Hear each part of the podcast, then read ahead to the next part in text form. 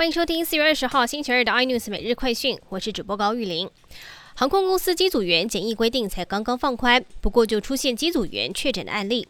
疫情指挥中心表示，新增的两例 COVID-19 的确诊者是国际航空同一个航班货机的机师，感染源正在调查当中。不过两个人都没有进入社区，目前初步掌握两位的接触者总共一百三十一个人，其中两位列居家隔离，一百二十九位则是列自主健康管理。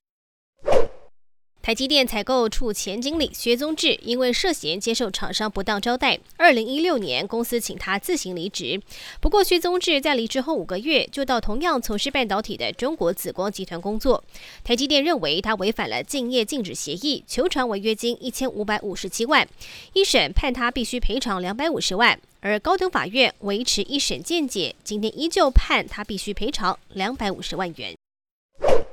红海微州投资新合约商议进入到最后倒数，除了针对投资内容重新调整之外，在投资优惠奖励补贴的部分也将不再绑定当初计划的十点五代面板厂框架。董事长也表示，微州厂新的投资项目一定会有 EV 电动车。